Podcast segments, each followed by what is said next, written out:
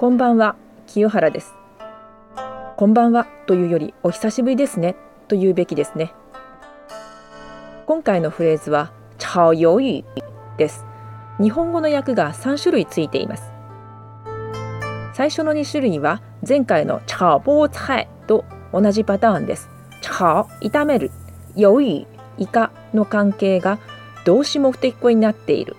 チャヨイイカを炒めるという意味と、炒鱿魚、炒炒める、鱿魚、イカの関係が修飾語と非修飾語になっている。炒めたイカ、つまりイカ炒めという意味ですね。3番目の炒鱿魚、首にする。これは字面の意味と実際の意味が全く異なっています。実はこれは慣用語、慣用語と呼ばれるものです。慣用語の多くは3文字からできています。そして字面の意味と実際に意味するところが全く異なっています。意味としては否定的なものが多いです。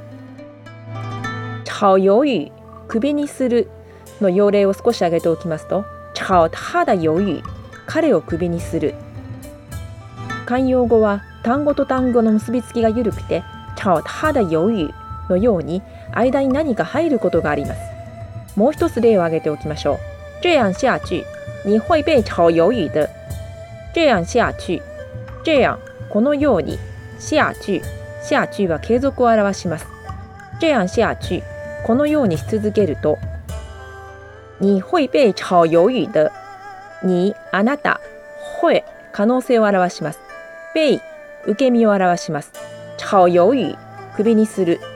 的、最後の的は会と響き合って使っていて、会何々的で可能性を表します。你会被炒鱿鱼的。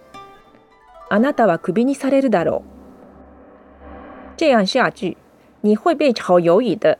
そんな風にしてたら首になるわよ。こんな風に更新が滞っていたら、私のポッドキャスト、皆さんに見捨てられてしまうかもしれませんね。